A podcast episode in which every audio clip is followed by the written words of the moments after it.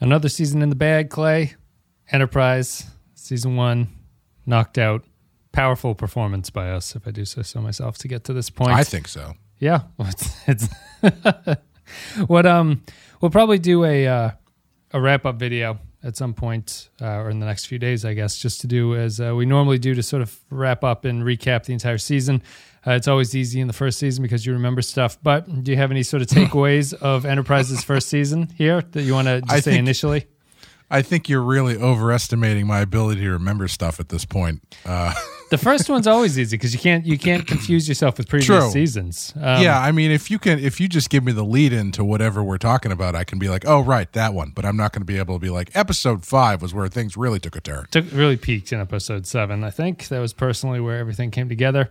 Um, yeah, we'll do that. We'll do mostly in the recap. I mean, did you uh, did you feel that Shockwave was an appropriate way for this first season to end? I guess that's a better way to tie it into this sort of relevant to- Um, to this episode thing. Before we get into it, just a sort of general sense of whether or not it worked for you. I I don't know honestly. Um, I'm kind of conflicted about this episode because I feel like um, I don't I don't know if it to- if it totally worked for me. Uh, I I didn't hate it. Um, but I I mean I guess it's kind of par for the course with everything else where it's sort of like competently made and the middle is kind of boring uh, and it ends up having something to have involving an overarching plot that I couldn't care less about. So it covers it covers all the bases for Enterprise. Yeah. Let's um let's take a break. We'll play a clip from Shockwave, and then we'll come back and we'll break down the very final episode of the first season of Star Trek Enterprise. You finished the diagnostics? I've analyzed six of the pod sensor logs. I have two left. We'll get them done. You've had three hours. What about the Enterprise sensor logs? They must have recorded how much tetrazine was in the atmosphere. Was the concentration greater than the paragon specified? Was it present at higher altitudes than it was supposed to be? That's the weird part, sir.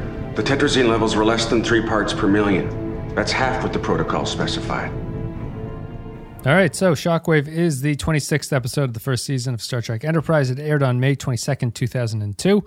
It is the first of the two arc episode, the first of the, the two episodes in the Shockwave arc, as we're going to get to part two next uh, next season. It is five of 13 for the Temporal Cold War arc, written by Rick Berman and Brannon Braga, directed by Allan Kroeker. And universe date is February 2152, and the 8th of April 2151, and then circa 3052 at the very end. I feel I feel like if if the temporal Cold War was a baseball player, they would be hitting about five for thirteen at this point. Yeah. That's actually not that bad for a for, It for a baseball yeah. player. Yeah, that's, that's a pretty solid uh, solid uh, at bat. In this episode, after apparently causing the destruction of an alien colony, the Enterprise is called back to Earth. Archer learns via Daniels that the Suliban are trying to sabotage Enterprise's mission. First things first, I think this is a great example of why Enterprise does cold opens so strangely, where I think every other Star Trek show would have had the explosion shockwave, and then a character would have said, Archer would go, What the hell just happened? And then Hoshi or someone would say, The colony's gone. dead." Everyone's Yeah. dead. And then it cuts to the the credits.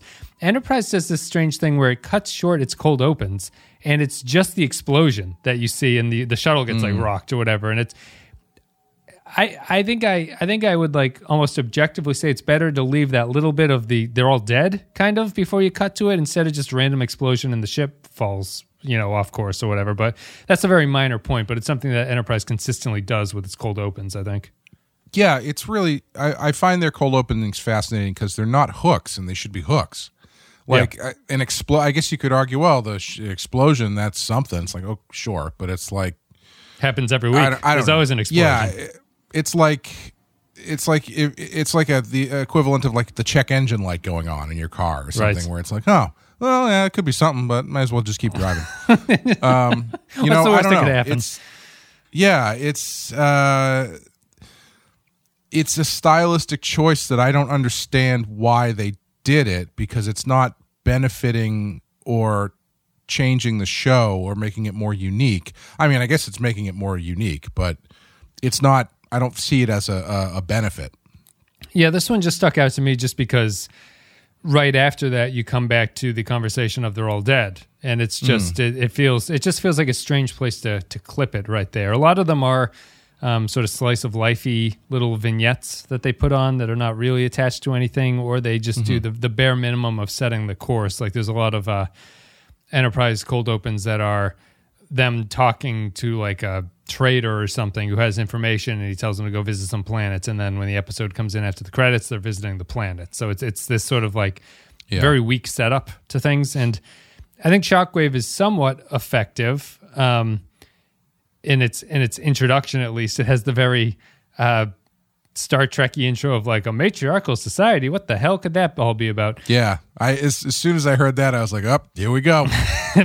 buckle in but at the same didn't time didn't quite uh, didn't get there, unfortunately. I think Shockwave is actually probably one of the top three episodes of the season in a lot of ways. Uh, Shock, Yeah. Shockwave to me feels very much like it's a bookend to Broken Bow at the start, Mm-hmm. like down to how the episodes are almost similarly structured to each other, where there's this action sequence towards the end that you're like, okay, like fine. I think this one's a little bit better than Broken Bow, but it did if you ignore everything the 24 episodes in between broken bow and this one it does feel like they logically connect to each other and that this is the end result of what the broken bow mission started out to be you know like i do think it succeeds in that way that it um archer comes to a horrible catastrophe that makes the entire starfleet wonder if they're ready to do this kind of thing at this point. Mm-hmm. That works with the the sort of naivete of broken bow where they're like we can do anything. Let's go out and see. And well we've argued that the enterprise episodes in the middle there have kind of shown archer and the enterprise to not really be ready to go out there archer's never had to confront that really. It just kind of like they, Right. they realize that they made a mistake and then they resolve it.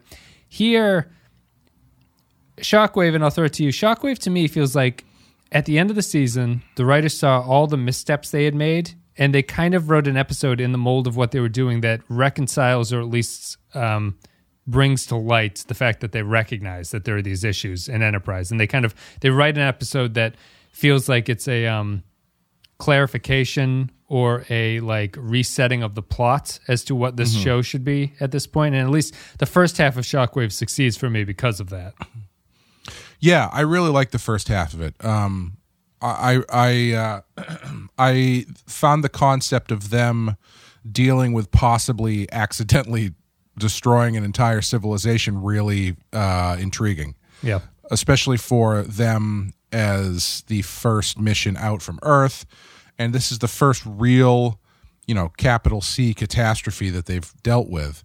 Um, that they, at least to a point, thought that they were responsible for. I, I really, I really like that stuff.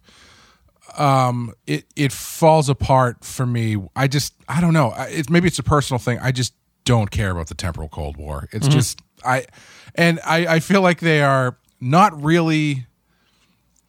They're they're not really making any distinction as to how it works or kind of what the rules are, but they keep throwing out these things that are feel like you're opening a huge can of worms as far as time travel goes. Where like they're going, they have this conversation with uh, um, uh, Archer and Reed, uh, where Reed says something like, "Well, how come how come they haven't f- follow or they don't know that we didn't do this?" And then Archer says, "Well, it's because it's not written yet." And I was like, "Oh, Jesus Christ, that's just that that's that's just I don't know. I that just makes my eyes instantly go cross time travel wise when he starts saying that stuff." Um, but there's stuff about it that I do like. Uh, I do. I mean, I don't know if they're going to go this way, but I really like the idea that now Malcolm Reed knows that there is a USB drive in this guy, this dead guy's room that has future schematics on all of these weapons that their enemies might have, Yep. And whether or not he feels tempted to exploit that or or whatnot. That's kind of interesting. Future Even ships. The Defiant is one Yeah. of the images and stuff like that. Oh, is it really? I was wondering if uh, I was wondering if there were future ships in there, but I, I I didn't see any I recognized, but I must have missed the Defiant. I was I was looking for something like the Enterprise D or Yeah, something. that, yeah, that by. probably would have been too. I think it's like the Defiant, and then there's like a uh, Excelsior class or something. There's there's some sort of class that's generically just known to be a future Oh, version there is, of the okay. ship. Yeah. But yeah, you know, like I not that they even really hinted that that's going to happen, but I, I, in in the Malcolm Reed in my head that I want that want him to be, it's it's a it's a possible plot thread. it's a pretty lame. It's a pretty lame. Um, they did w- once they locked up Daniel's quarters in the end of Cold Front. They apparently just didn't do anything with his room. They didn't go in and be No. like, it's not like this thing is hidden in some kind of you know crazy way. They just go into his like gym bag and pull out this device that's from the future and they play it and do everything. But it's so they. They haven't gone into the room, I guess. So they haven't done any kind of search Right. of what was in there. They just decided that they wanted to lock it up. I mean, I I thought that this is the best Cold War, temporal Cold War episode so far because I well, I don't Yeah. think that they think that they really explain things. I liked the even though Archer going back in time to that point doesn't amount to anything. I kind of like the sequence of him going back in time to that day. I a hundred percent like I completely forgot about the Cold War thing for a second, and I was like, "Is this gonna? This got to be Q. This is what Q does. right? Yeah, this sure. is the kind of shit Q pulls." Uh, and this is the season finale. I could see them dropping Q on you in the last episode, at, you know, as the kind of end of season hail mary kind of thing. Um, yeah, you know, I, I didn't mind that scene, and I you know I was thinking about it afterwards. I was like, why that? Why did they do that? Why did they send him back ten months? And I guess it was to the day before Archer's- Enterprise launches. Yeah, yeah. Yeah, I guess it was for Archer's benefit as a way to prove that the existence of time travel or something. I don't know. Mm-hmm. It's it's just an odd choice, but I guess I guess if you're looking at it in the You mean that Daniels Daniels had no reason to specifically send him back to that day because it doesn't. He could send him back to like the dinosaurs era and talk to him. yeah there. yeah, Or, or I mean I don't.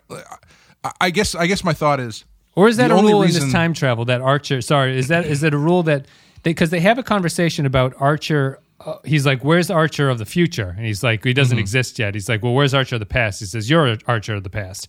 So I guess one of the rules that time travel is establishing in Enterprise is that you can't go back to a place where you don't exist. Although that doesn't seem to exist Well- in Daniels' case, does it? So maybe not. No. Maybe that's not even the point. and also he gets jerked into the 31st century, so he's Right. not going to exist there. Yep. Yep. But I, yeah, I mean, uh, I'm um, trying. I'm flailing. I wanted. I Yeah, wanted no, some reason for that to be the reason.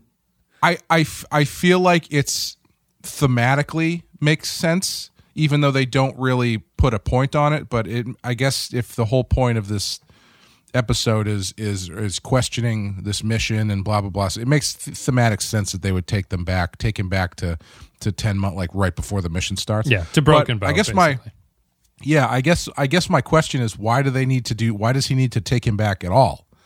Are the, is is the reason they do that in order to try and prove that time travel exists, as opposed to just having Daniel show up on the Enterprise. on the Enterprise or something? Because I mean, there's there's unless there's rules as to where Daniels can and can't appear. Where Right. it's like, well, I had to send you back ten months because I've I've I've been outside your apartment waiting for the right point so I can walk into. You You know what I mean? Well, it would like make I can't just appear on the Enterprise.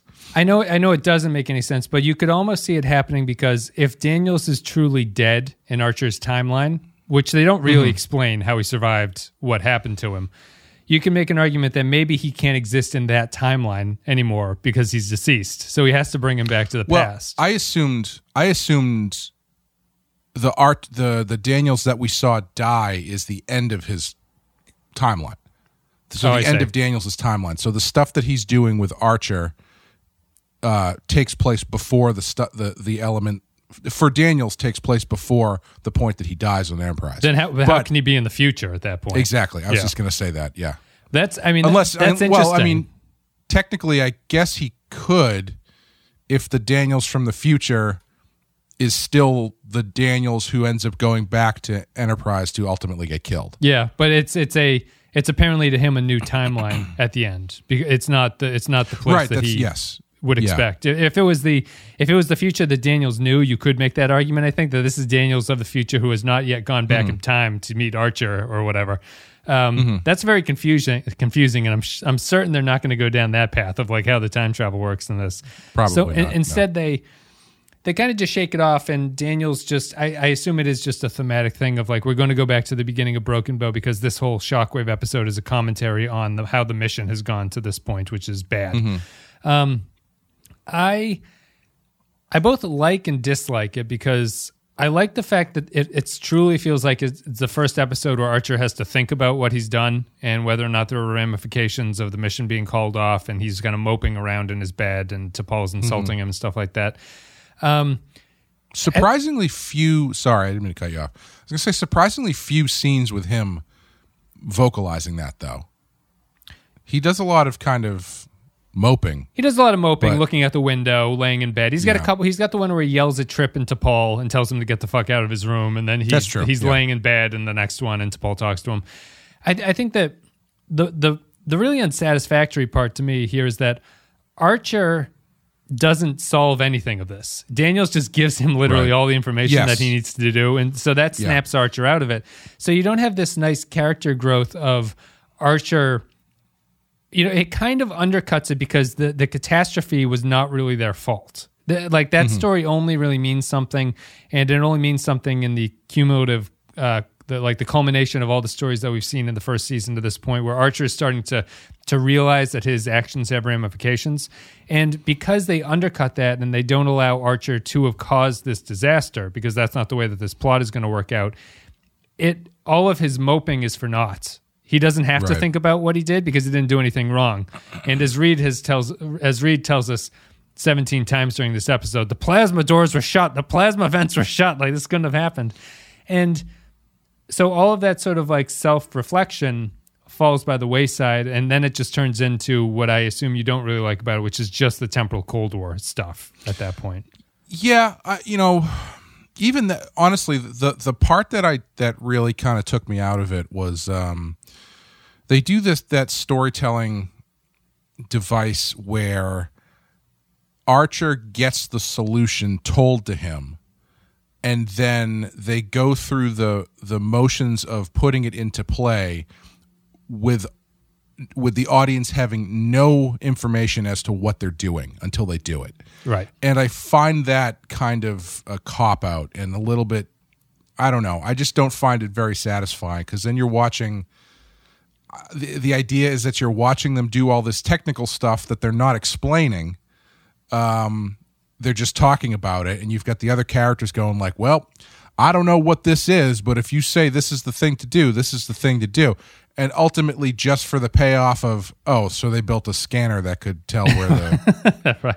you know, I I don't know. It's it's I thought the weakest the weakest part of that was uh, they actually draw attention to it through the the Trip and Archer scene where Archer is explaining what Trip needs to do to f- either find the ships or something or juice up the engines. And Trip is like, I don't know what kind of I I can't even understand what kind of quantum mechanics you're talking about. Like, how do you know to do this?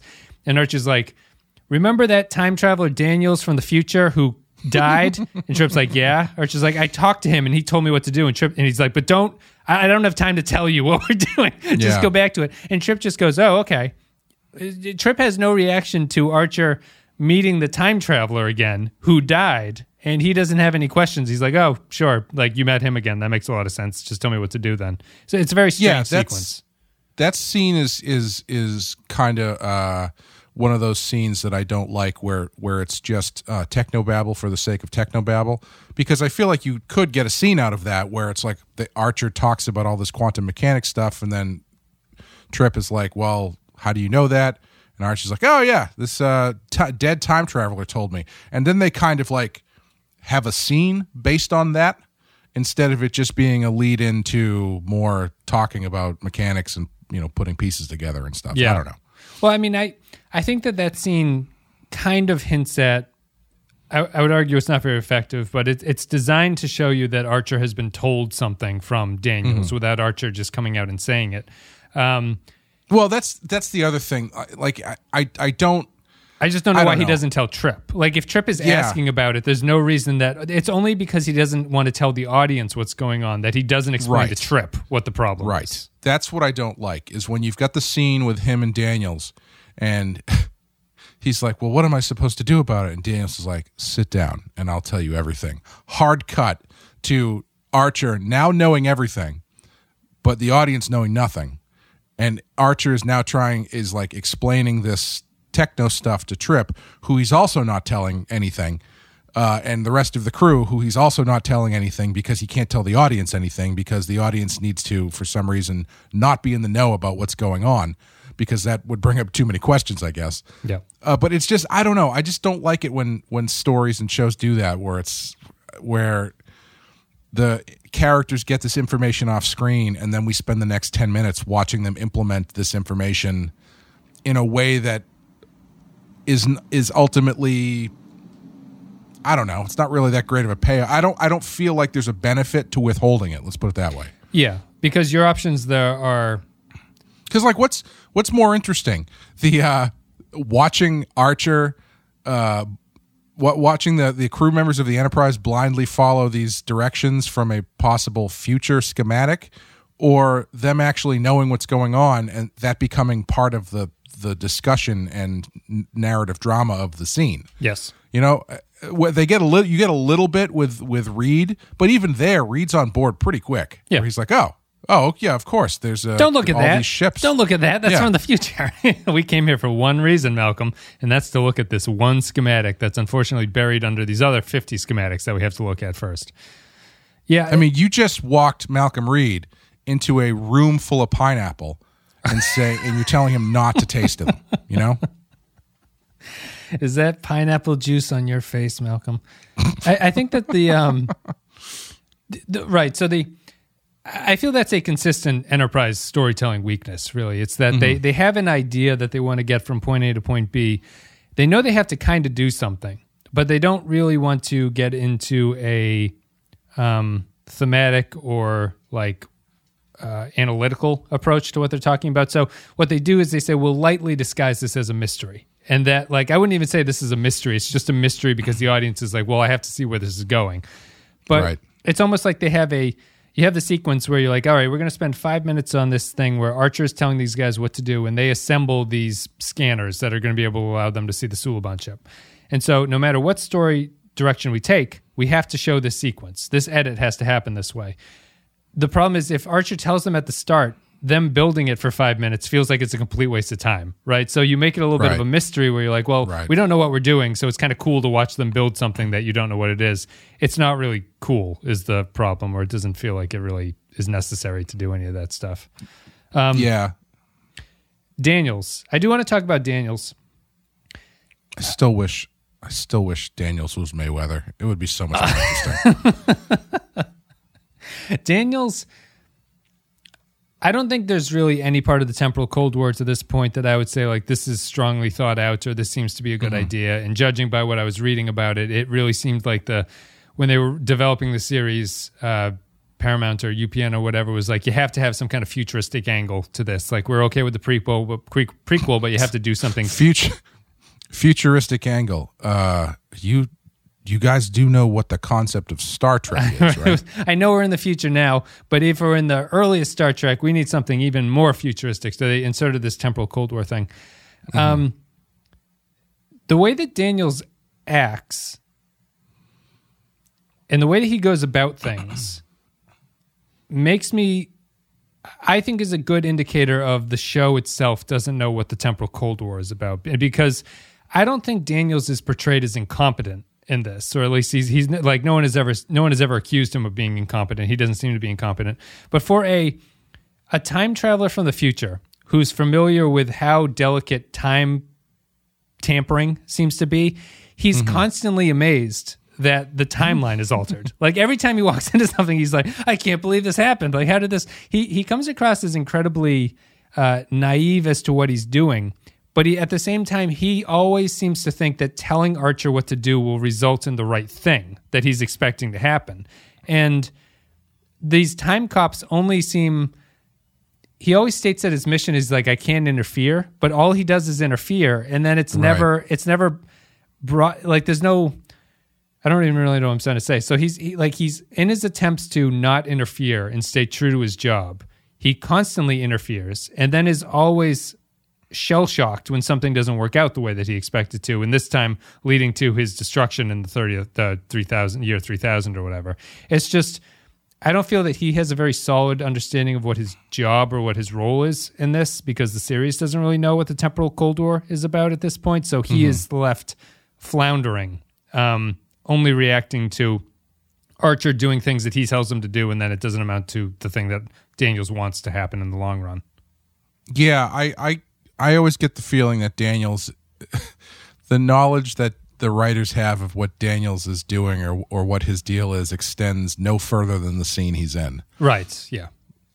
He, He- seems to have no always- understanding of what his his entire job is to realize that he can't control things. You know, like like he it's a it's a kind of contradictory role where these time cops are in control of keeping the timeline the way that it's supposed to be, but at the same time everything they do alters the timeline going down the road. So it's just a, a very flimsy uh, philosophical outlook on like what the point of these guys is. I did like the scene at the end though where he reacts to the destruction of an entire city as though he misplaced his keys. Yeah. he's he's like I I put them on the counter and I turned away and then I turned back and they're gone. Yep. It was like just 10 minutes ago I was having breakfast over here and then I turned around and I turned back and it was just the entire city was destroyed. I don't know what happened. That's almost a more appropriate reaction for him, though, right? Like he, Sure, he yeah. should maybe be not surprised at all that what has happened in the year 3052 or whatever, because he's like, ah, Yeah. John, we They- got we got to go back. We got to fix this. This is not right. I I also feel like to this point they haven't figured out the mechanics of how their time travel works. No. because he just it always happens Archer off screen. sh- yeah, and Archer just shows up in uh, Daniels' like apartment or Yeah. something, and then Daniels is like, "We can't send you back.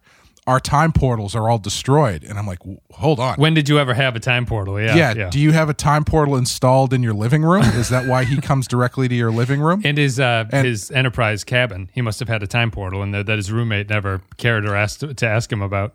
or there's some sort of like projectional thing going on like terminator i don't know uh i obviously these are questions that don't really matter but um it does kind of speak to how it doesn't feel like they've really thought this through Right. I mean, you if me. you're going to do if you're going to do time travel, you just have to uh, you have to pick one angle of approach for your Mm-hmm. time travel story. Like Terminator is very simple. It's like you go ba- uh, the machine is coming back in time to kill you before you can become the, the guy that's going to win the war against the machines. It's a very Mm-hmm. simple understanding. You can, if you wanted to dig into the Terminator timeline, I'm sure you could come up with a whole bunch of plot holes about how why, like when does the loop start or whatever happens. But you, for oh the- yeah it's a the- total paradox for the yeah. for the all intents and purposes of what that is, it's a very understandable thing. Where the temporal Mm-hmm. Cold War, we still don't really understand what the Suliban are doing. They refuse to tell us anything about why the Suliban want to do this or why the Enterprise's mission is important or anything like that. And the mechanism of time travel is so confused that while it kind of makes sense that in the 30 uh, year 3000 like 31st century or whatever they he does not have the technology to jump back in time which is kind of clever until you realize we've never seen him do anything with any technology. It just seems to be like he snaps his fingers and that causes archer to go back in time. So it's it, it's unsatisfying in that way too. Yeah, there's a lot of uh, for as much as of this episode I do enjoy, there is a lot of um, uh, fill in the blank, uh, not filled in blanks, I guess I should say, about motivations and how things work. Like even the the scene with the Suliban guy and the uh, Noob Saibot there, the shadowy guy. Um, oh He like he's like you must you you must capture Captain Archer and the Sul- I think the Suliban guy's like why yeah the dark the, the dark guy's like he just must be captured. It's Yeah. like oh okay. even the, Sure. the the the lack of knowing what's going on extends to I think they call him the mysterious humanoid, which is that shadowy guy. But he Mm-hmm. he is so bound by limitation he can't tell his henchmen why did, why they're doing things, and so that sends Yeah. you down this path of like why did the Suliban do anything here? Like the the Sul- we're told the you- Suliban are getting some sort of benefit out of this relationship. I just don't see the benefit that the Suliban are getting. I don't I don't know what the Suliban are about. Is Yeah. the problem? Yeah. I don't know. I, I don't know what they're about, so I don't know what benefit they could be getting from. He doesn't tell them future information. He doesn't tell them Yeah. about like bet on this stock, and they're like, okay, we're going to bet on the stock because well, you, we did this other thing for you. Yeah, I mean, like I, I understand the concept of a temporal Cold War, and I kind of like the concept of a temporal Cold War. If you've got these two warring sides from the future. This is actually kind of fun. I wish they would do this. Uh, two warring sides from the future who are not going back in time and altering things themselves. They're slipping information to different to the two these two sides, which they're making then making decisions, which then changes the timeline in the future. Yeah. So they're not actually like going back and assassinating people or whatever, but they're going back and they tell the Suliban, "You need to be here at this point so you can do this thing," and and so then they do it, and that makes like some sort of shockwave, obviously, change to the future. It's very much um, like the, the real Cold War. The U.S. and the, the USSR Exactly, didn't yes. fight each other actively. They Right. interfered with third world governments and said, like, Yeah. you do us a favor and you stop the Soviets from coming in, and you get this out of it. It's a good, it's Yeah. a decent idea for time travel. it's it's a it's a cool idea and it also i think it would be the most fun if it was not an exact science so it, if it was like if it wasn't a calculated thing where it was like well if we move the Suliban into this section, which stops Enterprise from getting to this point, then that means this change happens in the future. I, if it was more messy than that, where it's like if we stop it, we move the Suliban into, he, tell them to move into this area, which then stops Enterprise from doing X, then we think this will happen in the future, but we can't obviously honestly say what else is going to happen or what else isn't going to happen. So Yeah. then, I, but I think you need to see what the future is in order for that to really work uh, unless unless you want to like keep sending if if you keep sending guys back and they look different every time to imply that there's been like a Daniel big has a different Like, if- haircut each time. yeah, if, if every time Daniel shows up, like one time he looks like Road Warrior, and then one time he looks like he's from like Forbidden Planet or Right. something. Yeah. that would be kind of fun. But um, yeah, I don't know. It's you'd have it's to know difficult. You'd have to know what the like the real world's Cold War is like. You're either living in a um, Western democracy or you're living in a Soviet style uh, socialist government. Mm-hmm. Like those are the two outcomes that you're looking forward to, or you're potentially seeing as an outcome for the world. Uh, the Temporal Cold War, because everyone speaks in riddles and no one wants to tell you what's going on. You just have no. You you don't know it leads to our confusion in all of these scenes where Archer meets with these guys and Silik the Suliban and stuff. You don't know who's playing him. You, you, like Archer has no idea because Archer doesn't know what the possible outcomes are. So whether or not he trusts Silik or he trusts Daniels, there's no decision making that Archer can make because he doesn't know what they are pushing him to do. He just kind of agrees with whatever Daniels wants to do. And Yeah. so I agree that if you saw if you saw the future and you saw that Daniels is like this is the kind of future this is the future the Suliban wants, and he shows you some sort of like you know Judgment Day esque future like they do at the end of this one, at least you'd understand why Archer maybe should believe this guy or this is the outcome that he wants to avoid, and then you can start to have fun with the the temporal mechanics of whether or not people are being interfered with and things. Yeah, I almost kind of wish that they had done. I guess this probably makes it a different show, but I kind of wish they had used Daniels' cabin as sort of like uh, a uh, sports almanac from Back to the Future, almost. Mm-hmm. Yeah. where like there's there's elements in here that they keep going back to that they don't know what they are because they're future elements. But then, depending on stories they get into, there's one thing in the cabin that they're like, "Wait a minute, this thing seems to be involved with this," which then helps them make a decision. You know that you know what I mean? Yep. Just to to to give a little bit more play to this temporal time travel, change the future, don't change the future thing, um, which I think would be uh, a little bit more satisfying. Yeah. because you know if you're gonna if you're gonna introduce something like a temporal Cold War, you, you got to go 100 percent with it. Other why even bo- other or why even bother? Yeah, you can't. It's not a storyline you can really half-ass because it just comes off No. as inconsistent if you uh, do it half-ass. And I'd, I'd argue that they're, so- they're half-assing it.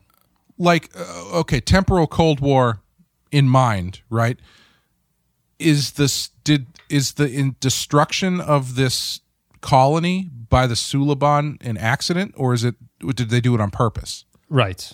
I, I don't know. I because my assume they did understanding it on of purpose. it well my understanding of it was it happened by accident while they were putting that tracker on the ship or was the or was it not a tracker was that something that gave off the the the spark that I- lit the shit on fire I thought. Well, this is the thing. I thought they did it because they knew that Starfleet would call off the Enterprise's mission at that point. So, them trying to hmm. stop the Enterprise from doing whatever it does in the future is them trying to stop the Enterprise by, you know, getting it sort of put into retirement or whatever. That begs the question why don't they just blow it up? And why in that Cold Front ep- episode did the Silik character stop the Enterprise from exploding? You know what I mean? Like, Right. so I, I don't know. I don't know if the Enterprise is supposed to be there or if they, the Suliban want the Enterprise to accomplish one specific thing that they're trying to direct it towards doing. It just seems inconsistent. But my understanding was that they did it because they wanted the Enterprise to be put into mothballs as a way to stop it. I see. Okay, because I wasn't sure uh, whether or not that the explosion was on purpose by the Suliban or if, if it was a byproduct. Because I because the way that I was reading it was when they were attached to the the ship to to the uh, The shuttle. the shuttlecraft. w- Their vents or whatever were obviously not closed, so they accidentally blew everything up. But I could be wrong. I, Oh, Maybe you could. You I, could I, I don't know because I don't I don't feel like they definitively say if that's what happened. What's the point of the tracker they were putting on them? I don't know. I uh, th- maybe I missed that too. Was the tracker meant to be the thing that caused the explosion, or was it just a tracker? Well, Archer found one in his room, right? Are they just putting trackers trackers on everything? Because I thought found one in his room? Well, didn't Reed come in and he's like, Reed, come to my quarters, and then he has the meeting, and then Reed comes in, and he's like, I found this caps, and It was invisible, but I scanned it with a scanner and I saw it. That was in oh, Archer's room. Oh, I thought. Oh, really? I thought he brought Reed in because again, it's information that happens off screen, so you don't know exactly what he's telling him to do. I thought the idea was that he uh, told Malcolm to look for it, but maybe you're right. Maybe it is in the. I don't know. I remember him saying in his quarters, and then they found another one on the shuttle or something. So Oh, there were two of them. I, Oh, I see, think there were two of yeah, them. I. I, I think I could be wrong, but that's my understanding of it. It's still, I don't, I don't think they're being clear about what those trackers are are doing Mm-hmm. or why an invisible ship needs to track something because you can Mm-hmm. just follow it closely because you're invisible. Um, so right. I know. yeah, I, I, I just don't, I don't know, and it's it's not giving you any answers. I think I think a big benefit to this story would be if we knew what the Suliban were after. Yeah, Like even if we don't know what the temporal guys, the the shady guys are after, knowing what the Suliban ultimately want outside of just being lackeys for the future people is would be a huge help because as of right now it seems like the only thing that they are after is genetic enhancement or something. Right, yeah. But that's not really that's uh that's that's a hell of a drug if that's all it is. No, they're not very. Um, they can crawl on the ceilings, I guess, but you. I, I think they're just not well conceived because I don't get the. Mm-hmm. I don't get a true physical threat thing from them. Like I'm not like, oh, Mm-hmm. like this, there's a Suliban loose on the ship. Like who knows what'll happen with this genetically enhanced, you know, Even- xenomorph running around. Even if like in the cold what's the, the cold front? Is that the episode where they they do this for the yes, first time? Yeah, cold front. even if in cold front like silik is his name? Silik is the Suliban. Yeah, yeah. If silik is doesn't blow up the enterprise and then archer's like why why didn't you blow up the enterprise? And he sa- says something like because if the enterprise blows up the suliban will never become lords of the galaxy or some shit you know? Like something something to to imply a future goal that they have been told how they can get there by the future people. So then from that point on you the you understand the Suliban are trying to knock events in a certain direction in order for a certain outcome to happen, yep. Um, Which would also which doesn't have to be the same thing that the the shadowy future people want. Sure. it could just be like you know that's what they're getting out of this. Yeah. is the Suliban are getting uh, their reward supreme is. Yeah, yes, yeah. their reward is supreme galactic power because they've changed the timeline that will also benefit the future people, or maybe it doesn't. I don't know. Maybe it's just a lie. Yeah, I mean, maybe the problem with this storyline is that there's so many layers to it that are possible. So, like, imagine if that's the case, it becomes fairly narratively interesting if the Suliban reveal that they are this uh, sort of dangerous species that everyone is very fearful of, and they have these genetic enhancements and whatever, and they have these sort of uh, uh, authoritarian goals or whatever. And the way that they want this to happen is that they're like, Jonathan Archer, we need you to stay alive and continue your mission. Archer's in a predicament there where the thing that he's sent out to do and the thing that he wants Yeah. to do is apparently going to lead to this sort of downfall where the Suliban take over. Mm-hmm. And so he's conflicted about that at that point. And what does that mean? And I it's it's another layer you could go with that. I think I'm just saying that like when something is as broad as this temporal Cold War thing where you have so many parties interested and you don't really know what's going on, it could kind of go in any of those ways. And when they don't go in a consistent way, it all obviously seems very inconsistent at that point, and you don't know what's important and what's not important to them. Yeah, I wish there was some sort of. Uh, I don't remember if Dan, maybe Daniels talks about this in the first episode he's in, but I wish there was a little bit more of like a constraint on the abilities of time travel as well. Instead of it's just like, well, they're just showing up out of nowhere Yeah. uh, for any reason when they decide that. Like, I wish there was some sort of It kills you. It drains your life, Yeah. your life essence every time. you N- have maybe it. maybe it doesn't have to be that, or maybe it's like we we can only we can only go back for fifteen minutes at a time or something. I don't Yeah. know, something like that. yes, it's like um, yeah, the the making the phone call uh, on the old payphones where you could call like one eight hundred, Yeah. the leave a message in as quick a time as possible. Otherwise, why don't they just? I mean, obviously it's a it's a Cold War, I guess, but why don't they send back like five guys? Or yeah, Do you think it's don't living, It- do you think it's living up to the Cold War? up Too many questions. Do you think it's because I feel that it's far too active to be a Cold War, really? Because Daniels is just like, do this, Archer. This will be. It, it feels to me much more uh, Yeah. like an active I've- war. I feel like Daniel should be more of a Section Thirty One type guy. Yeah. where he's or maybe not Section Thirty One, maybe more like Deep Throat in uh, the X Files. Yeah. where Daniel shows up and he kind of like nudges Archer in the right direction, but he it's not like D- Daniels just shows up and gives him the whole playbook. You know? Right. Well, that that would be the that to me that's the quote unquote I'm using quotation marks there quote unquote Star Trek approach is if you treated this like a Cold War thing and they- Inverted commas for our friends in, oh, oh, uh, on the other side of the pond Yeah. and if you treated it like a Section 31 thing and you treated it like Sloan, where Daniels was played more like Sloan from DS9, you, to me, that that seems much more of a Star Trekky outcome where you can have scenes where uh, Daniels' whole position at this point is to convince Archer of something. It, it's not about mm-hmm. telling Archer to do something. It's about saying, "Don't you understand? For the good of everything that you are looking for here, for the good of the universe, you have to do the right thing." In a, in a way that Sloan does. Like it's the kind of like I'm not going to specifically tell you what our plans are, but just know that we have a greater goal in, in mind here as to what you, what is going on. You can either be with us or against us, and Archer having to think about what his actions mean for the future, which is thematic rele- thematically relevant to everything that he does in the episodes leading up to this, is just a little bit more to chew on than Daniels appears and is like, "Hey, go into my room and grab this Right. thing, and then send that to here, and then we'll go find the ship and shoot it with phasers, and you can run through the hallways and shoot Suliban." It, it just th- there's not a lot of thought in that outcome there. Well, you know what? What I think would have been really, really fun is if you know you have the uh, uh, the ten months ago scene with Daniels. Daniels is a little bit more cagey about what's going on, but he's trying. He's telling Archer, he's like, "Okay, time travel. I'm trying to prove it to you. This is what's going on. X blah blah blah blah blah." But he's not giving him everything. And then when he gets back to the future or the present, Archer goes, you know, if this guy's a time traveler, he might have some time travel shit from the future in his room. Mm-hmm. So he gets Malcolm. They bust into to Daniels' room and they find this USB drive that has all this future shit on there. And they're like, oh my God, we have all of this information about, oh, we, we can't, okay, let's just stick to what we're looking for here. Uh, look for a Suliban, something, something. Then they find that. So basically, Archer it's it- like it's a back to the future back to the future 2 situation where he finds the almanac and he uses the almanac to to to, to get one thing for himself Yep.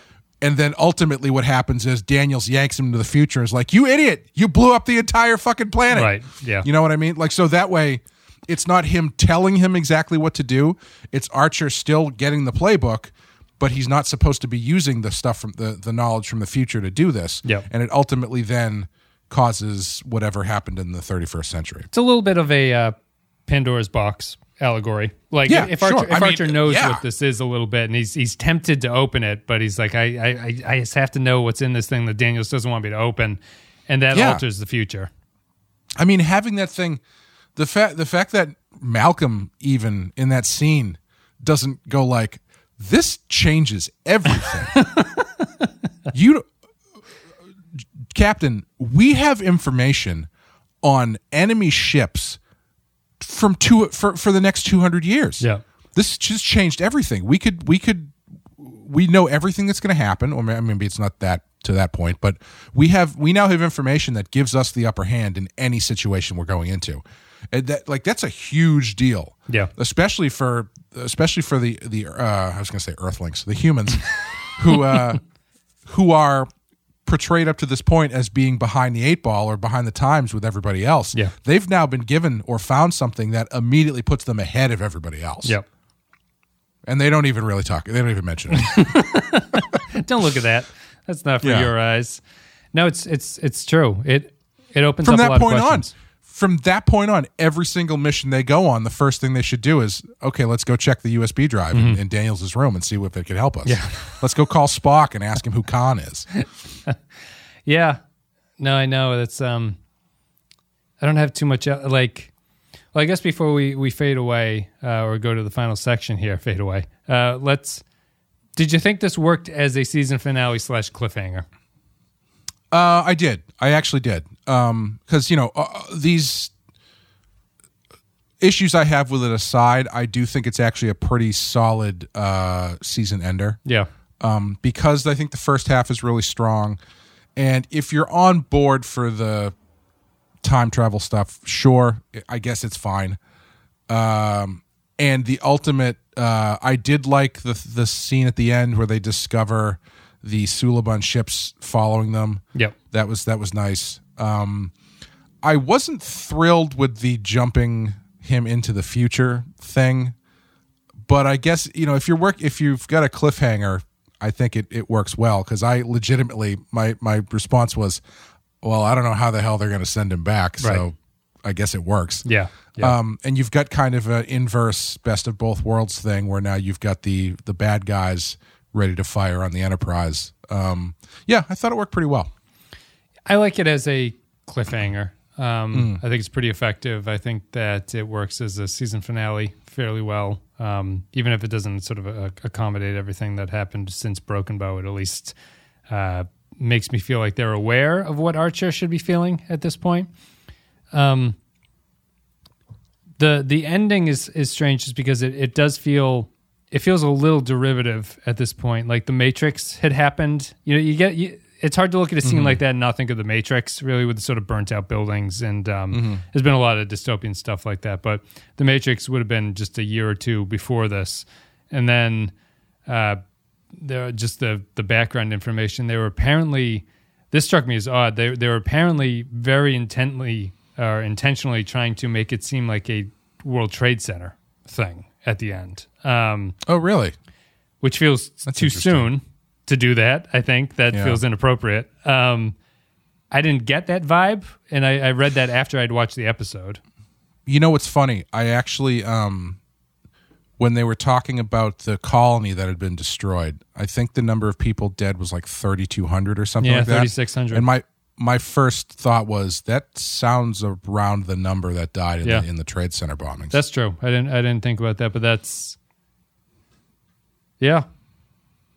No, that, that that's um, it's I guess it's it's less than a year after that. It just that it just seems. Maybe it's intentional. I don't know. How do you feel about that? Is is that like Uh, is that, that's a weird? it seems kind of crass. If that's it does. It does seem crass. Just to because like if that's if that's what they're doing, I feel like you don't do that without trying to make a point about it right and the, uh, implied or otherwise. And I don't think they're really doing that because maybe unless the idea of the shock wave is somehow about supposed to be about the actions of the past have led to this uh, catastrophe in the present or the future rather I don't know. It's I think uh, if that's what they're trying to do, it's not really very full throated by them. Yeah, no, I'm not. I'm not crazy about that. I was. I was just surprised that they were said that they at least claimed that they were intentionally trying to mimic the World Trade Center sites because, like, that's, you know, I think they're still digging that site out at that point. It, it, know, it, yeah. it doesn't doesn't feel correct. Um, all right, so let's take a break. We'll play a quote from the episode, and then we'll come back and read some patron thoughts about Shockwave, and then we'll give our final thoughts about the first part of this two-parter and the end of season one of Enterprise. Where is here? You're in the 31st century, Captain. Or what's left of it. You said the Suliban wouldn't follow us. That we'd make it safely to the Vulcan ship. As far as I was told, that was exactly what was supposed to occur. So you're telling me this just happened? It doesn't look like it just happened. No. It looks like it happened a long time ago. All right, everybody. Thank you very much for listening. Hope you enjoyed the content today where we talked about Shockwave Part 1. If you want to support the show, you can go to patreon.com slash the Pensky file. It's the best way to support the show, and it's much appreciated. You get extra podcasts, you get extra videos, you get behind the scenes stuff, you get access to the polls, control our destiny. You can be a temporal Cold War agent and sort of influence the way the things are going to work out for us. And as always, our Captain Tier supporters get a special thank you. Thank you goes to Christian Pouch, Tark Latif, Chris Tinsley, Mike Burnett, Cardinal Doomsday, Joint Mango, Ben Douglas, Neil Brennan, Kyle Barrett, Samuel Custer, Matt Ross, Nathan Elliott, Eric Johnson, Aaron J. Sherlock, Grim Santo, Matt Cutler, Dwayne Hackett, Sean, Jordan Cooper, Russell Elledge, Kevin Reyes, Vault 13 Hero, Stephen Minton, David Beardmore, Darth Marsk, HH28, Matt Courier 6, Jacob123, Matt Houston, Mike Harris, Nick Sergi, Jakey's Gamer, Patrick Seba, Captain Brazen, Kevin Lowry, Eric Sanchwan, Bradley Killens, Corey Martin, Woodrow, and Arun Vendler. Thanks very much for supporting the show. Much appreciated to everybody. Now let's go to uh, patron thoughts, which again, if you haven't heard, starting with the next episode, we're going to be limiting patron thoughts to five sentences. So this section shall probably be a little bit Iambic quicker. pentameter only. and uh, we will do our best to sort of. Um, the main impetus of this is that I, I try to stay under an hour of recording time, which we're getting close to now, and also that uh, uh, just to keep the the segment relative to the main show a little bit more manageable. It was getting a little bit mm-hmm. long in the tooth compared to the other things. Not that the comments are bad, but I just need to be able to. We need to be able to get through them quicker. Matt Ross says, possibly one of the best episodes of the season with sci fi action and mystery. Archer would be racked with guilt, and is understandable why he would be depressed from what he seems to be his fault for the death of thousands. It's also the first time that Archer shows anything more than an aw shucks gee whiz attitude. The annoying thing again is who the hell are the Vulcans to tell the humans to cancel their entire space program? Who are they? Parents? Get bent. I say accidents happen. If you're making a chemical that will make your atmosphere explode, don't invite flame powered craft. When you do get the time traveling stuff, well, there's more to the temporal Cold War, but it's still not that well defined or interesting until the last scene. The Suliban just twirl their mustaches, and you have really no new information about the war. Daniel's quick wave of timeline paradoxes is a nice shortcut. When he comes back, how did Archer manage all that technobabble? He memorized everything? You know the Suliban won't destroy Enterprise, and you've seen this type of false cliffhanger on the ship. But that last scene still makes me want to go explore the remains of a wrecked San Francisco and find out just what the heck happened. Is that Matt that left that comment or Donald Rumsfeld? Jeez, accidents happen. Thousands of people die. It's no problem. Truth is what's that? What's that? Uh, Cheney thing? Truth is relative or something like that. Um, a latte librarian That's says relatively accurate. Shockwave Part 1. Phlox and T'Pol are the bright spots in an episode where Archer mopes about two different destroyed planets. Also, Daniel's got a snazzy new suit. Three spaced Suliban out of five.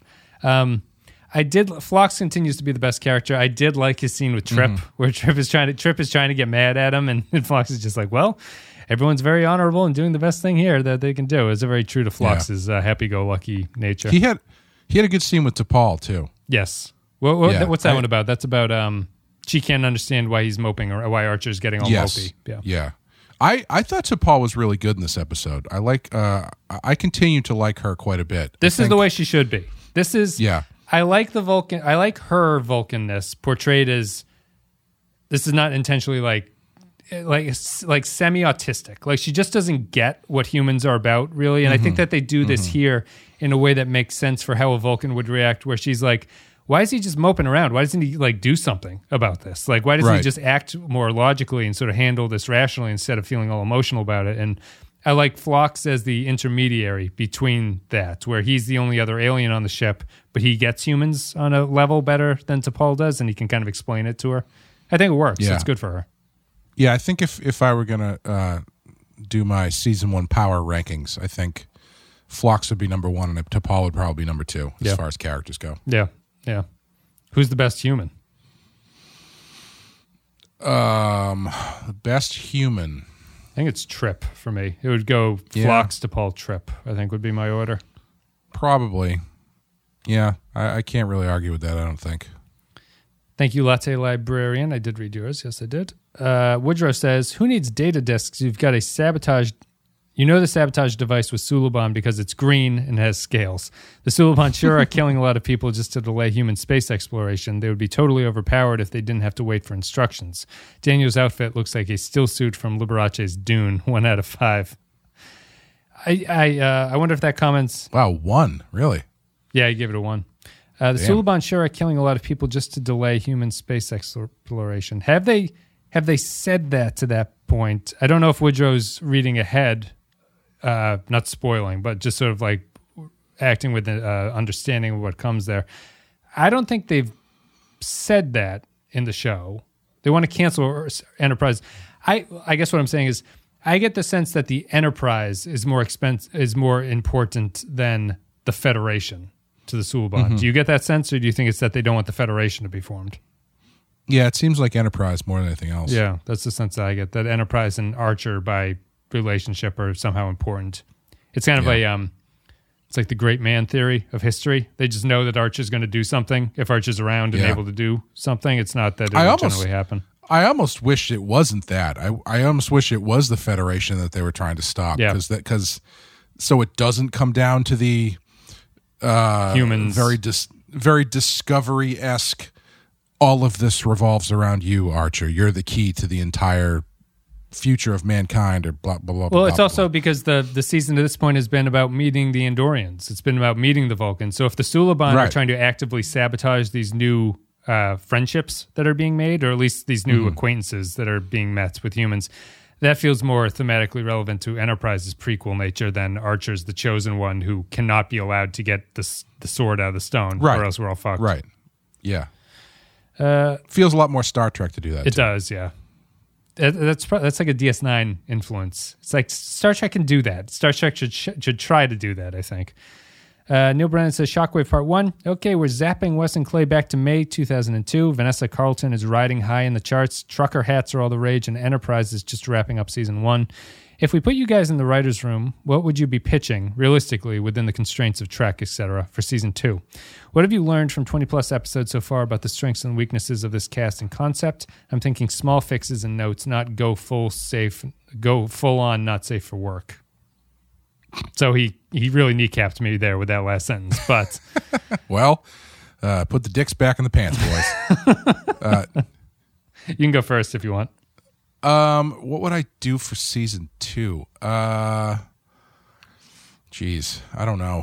It's more what have you what have you learned about the strengths and the weaknesses of the cast and the concept? Well, I think the strengths are the co- the idea that the uh, humans' first exploration into space is not it perfect and has repercussions to it, which is what I wish that they would lean into more in the first season. Um, what I don't like about the first season that I would like to change is um, I would I would try to give the characters more personality and have them uh, not at odds with each other, but just have them each bring something unique to the situations instead of just being fairly interchangeable as they are now. The humans are all very interchangeable with each other. Um, yeah, That's why Phlox yeah. and T'Pol stand out because they're actually different personalities. Right, right, yeah. But you know, once you've got Mayweather, Mayweather, Trip, Reed, and to some extent Hoshi are are more or less interchangeable for any episode they're in. Yeah, I'd put Uh, Archer. any I'd put Archer in there. Archer doesn't act. Sorry, I, that, me- I meant I, I was thinking Archer as being like the the the one constant in all of these things. Oh, but you're sure. right. Yeah, Archer, Archer as well is not. He's not as uh, clearly defined as he could be. I don't think. I would agree about the characters. I think the weakness to this. I would also sorry. I would also shit or get off the pot as far as the temporal Cold War goes because you either gotta you either gotta lean into it or you just gotta like hard reset and get rid of Would it. Would you embrace it or would you get rid of it in season two? Say if they're like, after we conclude this in Shockwave Part Two, we can either Mm-hmm. kill the temporal cold war or we can t- can uh, continue it. What would you rather do? Well, I mean, if it is, if the point of the temporal Cold War is to prevent the Federation from forming, I think it's, I think it's thematically good. I think it's thematically important uh, and is a uh, interesting element uh, uh, of of the history to try and tell it that way. Um, I I wouldn't want to overwhelm things with it, but I think I would just when I say shit or get off the pot, I mean I would just be more clear as to what's the stakes are. Yeah. And be a little bit more clear and and a little bit more uh, precise as how how and when it's used. Yeah, I um, I would generally opt to not continue the Cold War. If they were to do something where it became clear that it's about stopping the Federation from forming, I would continue it in that context, and I would say that if you go into that idea, there's a lot of room where that strengthens races like the Andorians and the Vulcans. If there's if the the point of the Suliban and Daniels to an extent are to highlight and make somewhat effective arguments as to why the Federation ideals don't work in this mm-hmm. context, like why the it's a, it's kind of a similar to a DS9 thing, but you need you need the the Suliban and the Daniels characters should be a DS9 esque force that are kind of pushing back on this idea that this is the way the Federation has to go, and they can they can do very Cold War things where it feels much more Cold War-y if they are stirring the pots between the Andorians and the Vulcans. Like if you find if you exactly, if the yeah. Andorian and Vulcan war is found out to be the ramifications of what the Cold War people have been doing to them to stop Mm-hmm. these groups from getting together, I think that there's room to grow that way. But I'm not interested in this like what's this mystery about the time war? Who's this mysterious Yeah, man no. telling me mysterious things? That's not very interesting. I don't give a shit about that. Yeah. And I mean, I think if it was a Federation thing, that opens up your story possibilities too, and how you could use the this element and the Suliban themselves. Because I mean, imagine why does it always have to be Enterprise specific? What if you get an episode that has the Andorians in it, and then the Andorians are getting kind of spicy about whatever, and then Enterprise goes to talk to them, and one of their advisors is a Suliban Yeah. who has been sent there by the future guys in order to stir some shit up between the Andorians and the humans and the Vulcan. Yeah. You know what I mean? Yep. You can hit it from different angles instead of just focusing on whether or not Enterprise goes down to uh, Mom Planet or whatever Yeah. that thing they were supposed to do was. The Great Matriarchy Part Two. Yeah. Yeah, I, I think that Unless I mean, uh, unless if if if what happened on that planet ultimately leads to the creation, was that Angel One? Was the planet Angel One? Because in that case, I'm I'm all for it. I uh, I like that idea, and I also think that that redresses the Suliban as a little bit more of a um, they're more of a Bond villain crossed with Al Qaeda at that point. It's it's a if the Suliban's thing is we don't we don't endorse your way of life. You run into trouble here where it's it's vaguely reminiscent of the founders of DS9. It's like we don't we don't right. we don't exist this way, therefore you shouldn't. Um, where the founders are more I don't know. I guess we don't have to discuss that. You do run into similarities there, but I do think that Suliban have room to move into a position where they are actively int- because I I don't like them just getting genetic enhancements as a reward. I need I need like a better cultural reason for the Exactly. Suliban to be doing things that they're doing, and Yes. they they choosing not to do it. That would be the and it would difference, though. also it would also make them a little bit more reminiscent of like the TOS version of the Klingons, Yeah, yeah. where it's like you, you're doing something, it's not going right, and then right at the point of highest tension, the door opens and the Klingon steps out, and you're like, ah, it's the Klingons, of damn it." course. Oh, I You should know? have thought it was the Klingons. Ah, they were behind the whole thing. the Tribble knew. Yeah, I'd agree with that. So to recap, I would I would work on even if you kept plots the same, the show would be magnitudes better if the characters were more defined and they were in, the, in these relatively boring plots. But at least that was like, oh, I, I get what these characters are. So my improvement would be we have to focus on character episodes. You have to do like personal character episodes much more frequently than you did in this one. I don't think they really did them at all in the first season of Enterprise. And um, strengthen the Cold War arc. Those yeah, are the two things. This, you know, maybe this is uh, um, narcissistic of me to say, but why stop now? Um, this Enterprise is a show where I would love the chance to write this as a comic and start from beat one. From the pilot. and yeah and just not scrap everything but using using the pieces given shape it a little bit differently um not ignore it obviously it, it- it's but just in in comic form adapt it in a different way to tell the story differently and kind of strengthen some of these things because i feel like the i still feel like the concept is really strong Yeah. it's just that it's not totally they didn't totally shake things out Yeah, yeah, I'd agree. Uh, thank you, Neil. Next question, uh, next comment is Point Extra G. Time travel has proven that. wait that was neil's comment we didn't laugh dur- during it did we because he apparently doesn't like it when podcast podcast hosts laugh did, did he say that on Twitter or something? I might have, I might have missed that. Uh, Point Extra. Yeah, there you go, Wes. Just give it to him. Hard. How you like Oh, that? How you like this. that, Neil? How He you like hates How you like me living my life?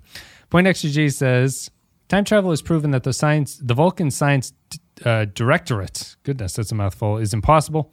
We finally see how important this mission is. If something bad happens that ends the mission early, it doesn't just stop Enterprise; it pretty much kills Starfleet. I can't say that anyone would take the colony's destruction easily, but I don't like seeing one starship captain wallowing in self pity. The rest of the episode is largely set up and is serviceable in that effort. Daniels is vague as usual. Time for part two to see where this goes. This, um, yeah, that, that's another comment that's saying that this is about killing Starfleet. I just, I'm, I don't think there's a confirmation in the episode that that's what they do. I, I would like a scene like Right. that if that's the case. So, Right. Yeah. This would be the time to do it too. yeah, It's because you know you've been dancing around this t- temporal Cold War thing for the whole season. Now is the time to establish exactly what's at stake. And that, if that were the case, would you have Daniels just be a representative of? He's already said he's not part of Starfleet, though, right? I don't even remember. I think in Cold Front he says he's he's like I'm from Kansas and he's like you're from Earth and he's like no I'm also not in Starfleet like he he lays out that the future is supposed to be very different I think and I I don't think he's a member of Starfleet at this point I still think there's got to be some sort of crossover that they're doing with season three Discovery, right? It's like the same time period, right? Here's here's a comment that'll that's a very apropos comment. So Kyle says a perfectly cromulent episode. I could practically hear the uh, crumpets falling out of his mouth at that point as he wrote that. I was enjoying the drama more than it, when it uh, more before it connected to the temporal Cold War, but it's still enjoyable, albeit confusing, once the Suliban appear and the action is fun.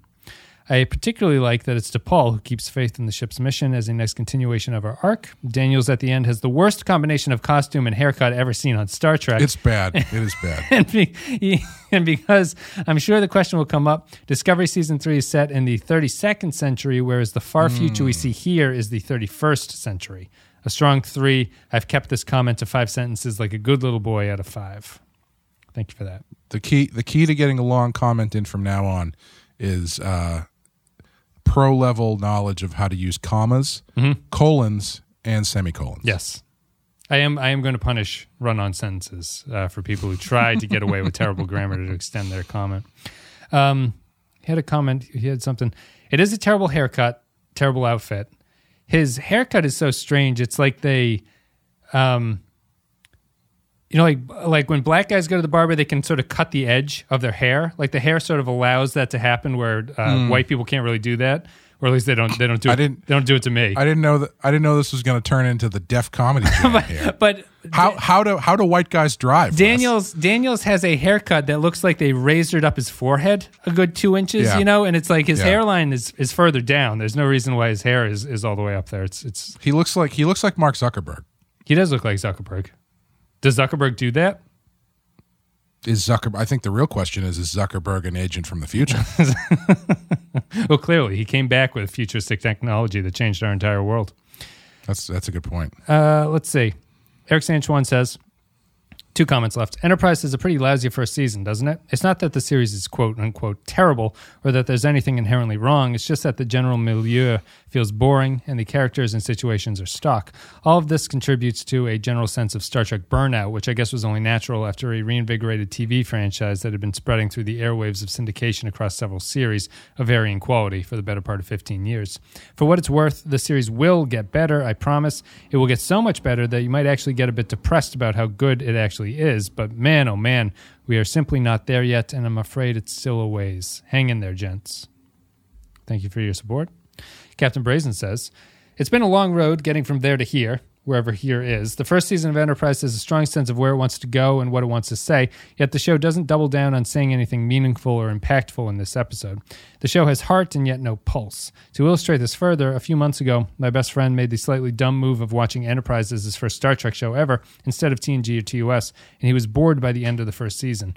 Wes and Clay, I will tell you what I tell you both what I told him. It does get better. Three faith of the hearts, hoping it gets better out of five. You know, do you think um the they they talk about this as being a result of Star Trek burnout, and this was in a period of time where Star Trek was popular enough to to merit so much going on. Enter- Enterprise. Enterprise, you think? I, Yeah, well, I would I mean, argue like, it's on the, got- the downside of that. Yes, it is. It definitely was. Yes, uh, but like at that time, you had TNG was popular, Voyager. I don't know. Deep Space Nine was popular for a while. The movies were doing well to a point. Like it was, it seemed popular enough to to warrant a, bu- a bunch of stuff. I feel like they're trying to force their way into that now, where you've got Discovery, Picard, Lower Decks, this Nickelodeon show. Um, The it Academy just seems show like that's coming out. Yeah. yeah, it seems like they're throwing a lot at you all at once, and it's not like, you know, like ima- like remember five years ago or, so, Doctor Who was like the biggest show in the world as far as like genre shows go. Yep. and they never did like they did a spin-off i think but they never it wasn't like there were five different doctor who sh- related shows going at the same time I I don't know. It's just weird to me that they're. It seems they're really throwing everything at the wall as far as Star Trek goes. it's a balancing act, right? Where I'm never going to say that Star Trek was some non-brand IP thing that the studios were aware of that they could use. Obviously, they were. Like in the '90s, they they had a bunch of spin-offs of TNG. TNG was successful. They made two spin-offs immediately as soon as TNG was about to wrap up, and they ran them concurrently. Uh, Enterprise stuck around a little bit. Um, it feels a little bit different now the mechanism is different because they have to create so much content for CBS All Access because no one hmm. stays subscribed to CBS All Access unless they have Sure. Star Trek shows on. Um, at the same time, I would. It's hard to say whether or not it'll work better or worse because what they're doing now does feel like they're adding some diversity and like what kind of shows they're making hmm. out of it. Mm-hmm. So the 90s, all the Star Treks kind of felt the same but you can make an argument that that made it feel more like it was a cohesive universe that was going on.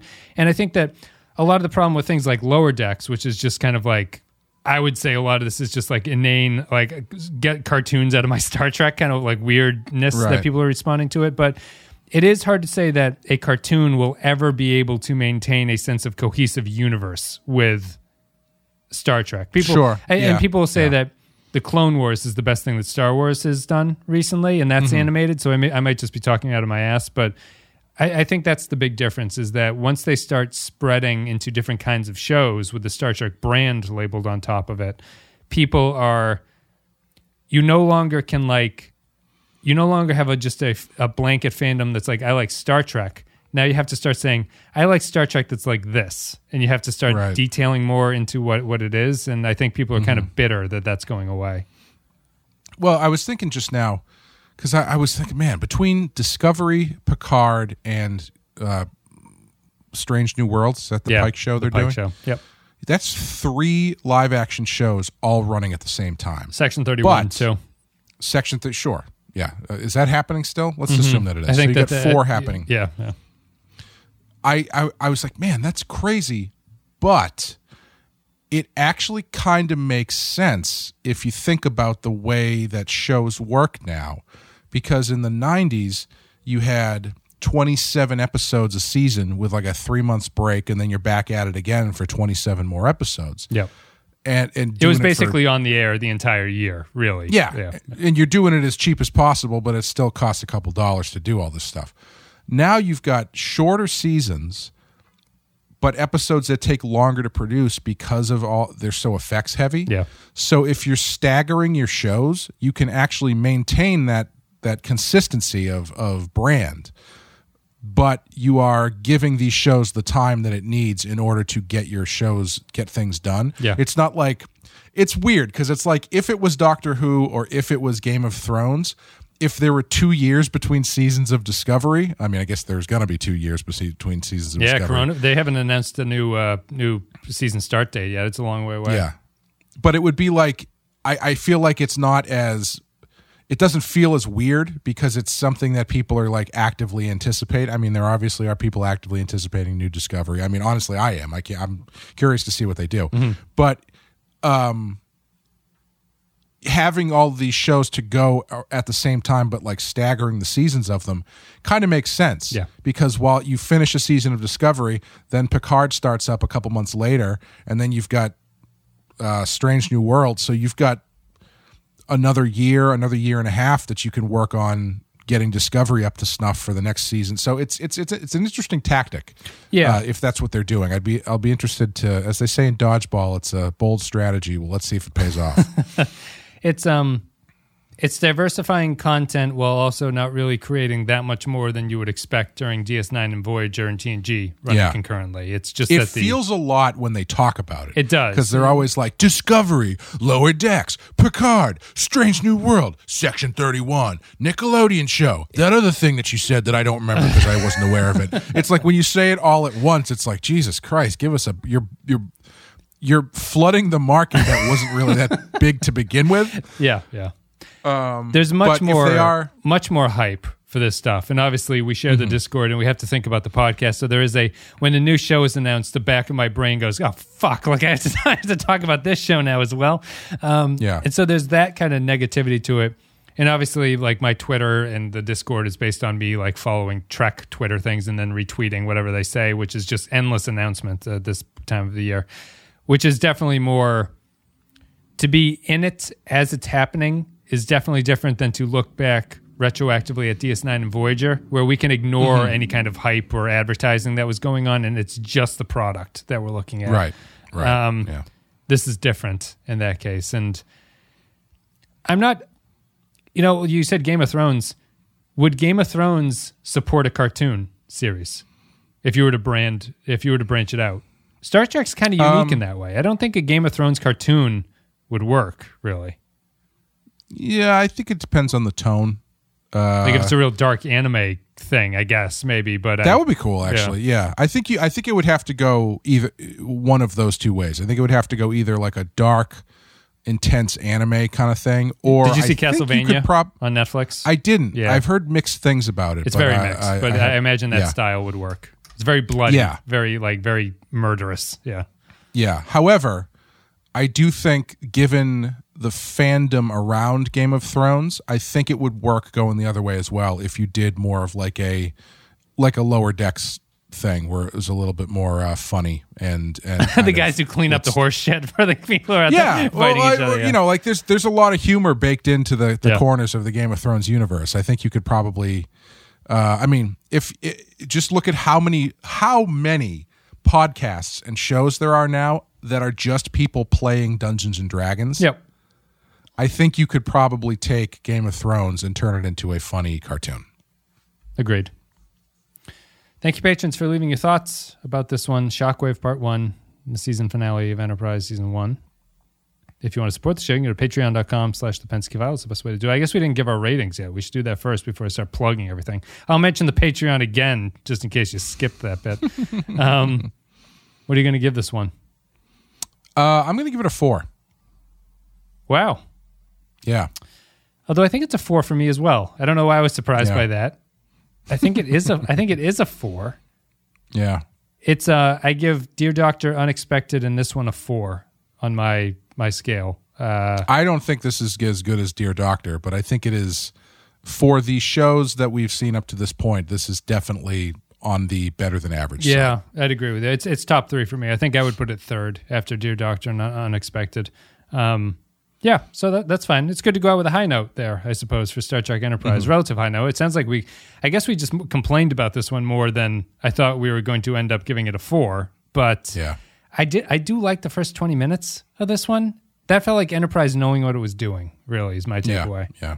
Yeah, complaints aside, I think it. I think as an episode of Enterprise, it's pretty good. Yeah. it's it's a, it's got it's the beginning is compelling. It gets murky with the the time travel stuff, but it does its job, and it it the last ten minutes or so are are um better than not. Yeah. We didn't talk about the action sequence. Do you want to just give any thoughts about the raiding the Suliban ship action sequence? Oh, uh, yeah, it was fine. It, it's it seemed a little. uh I don't know. Um Gratuitous. I mean, I Yeah, I That's understand another thing. having to do it. I thought it was extremely. I, w- I thought it was their best directed action action sequence. I like a lot of the Yeah. low camera work as they're running through the the ship. It's uh, it feels like a lot of do about nothing, really. Where, Mm-hmm. You know, they got the the disc and they get the hell out of there, and and that's pretty much it. But you know, Yeah, it, it's a little bit more of my problem with the episode where it's like at that point you don't even know what they're going there to get. Yep. It's just we have to oh we found this thing we have to break into it. Why? Well, we're not going to tell the audience why. And then they ultimately do and it's like, "Oh, all right. I guess." Yep. Use that It's your- transporter. Use that. Tra- that's what this. You're not going to beam humans. Beam that thing right off there, Archer. Yeah, you're um you're it's it's a lot of uh putting faith in the audience that the immediate the immediate tone they're giving you by the action they're showing you is going to keep you engaged more than the reason for any of it if that makes sense. Mm-hmm. Yeah. You know what I mean? Yep. Where it's like action sequence. Well, it's a great it's a good-looking action sequence. Hopefully people respond to it and they don't go, "Well, what the fuck are the, what are, what are they even doing here?" Right. Like why what's this thing? Oh, it's a disc. Is uh, okay. Yeah. Yep. I'd agree. We'll both give it fours. So Enterprise goes out with a high note, which is nice. And uh, we'll be back with season two's opener, which is Shockwave Part Two, the conclusion to this one.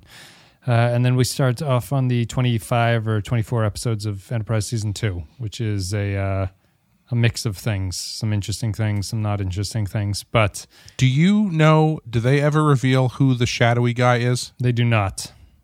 Really? Yep. Never in the whole show. There's some sort of theory. Is it the chef? or, or Braga floated the idea that it's Archer. Really? Mm-hmm. Because my thought was that it was the admiral. Oh, yeah. He's he's kind of he's a character who's in it enough that you think this guy's up to something. You know, it's Archer. Exactly, Archer talks yeah. to him enough where you think you could see this guy going bad. Yeah. Yeah, I thought maybe it was some sort of future version of the admiral or the admiral operating I'm from information from future people or something. I'm sorry to bring up random things, but like I, I guess I want to say it before the Enterprise's first season runs out is that um if I were rewriting the show as you had said, if you were to like draw it and rewrite the show as a comic book, I feel that there is an angle to the Archer sees that Admiral as a kind of father figure mm-hmm. that I don't Sure. think they really play into here. Like I I know Archer has a real father and his whole sort of motivation for being is that his father was not allowed by the Vulcans to do something, but I'd almost have Archer's dad died while Archer was really young or something, and this Archer is kind of a stand-in for his father in some ways. I think I got, Sure. I would reconfigure that a little bit to make that relationship mean something uh, more than just Archer checks in with this guy all the time about things. Yeah, especially then you'd have the the element of Archer's dad has a legacy that is taught in books, school books and stuff. Yeah. Like, uh, But Archer never knew his And- dad. but Everyone- Archer everyone never knew him, everyone yeah. knows his dad, but Archer never had a relationship with him. Yeah. exactly. All right. Thank you very much, guys. At patreon.com slash the Pensky file, patreon.com slash the Pensky file if you want to support the show. Patrons make this possible. We would have stopped five years ago if it wasn't for Patreon. So they Yeah, are the reason this seriously. podcast continues.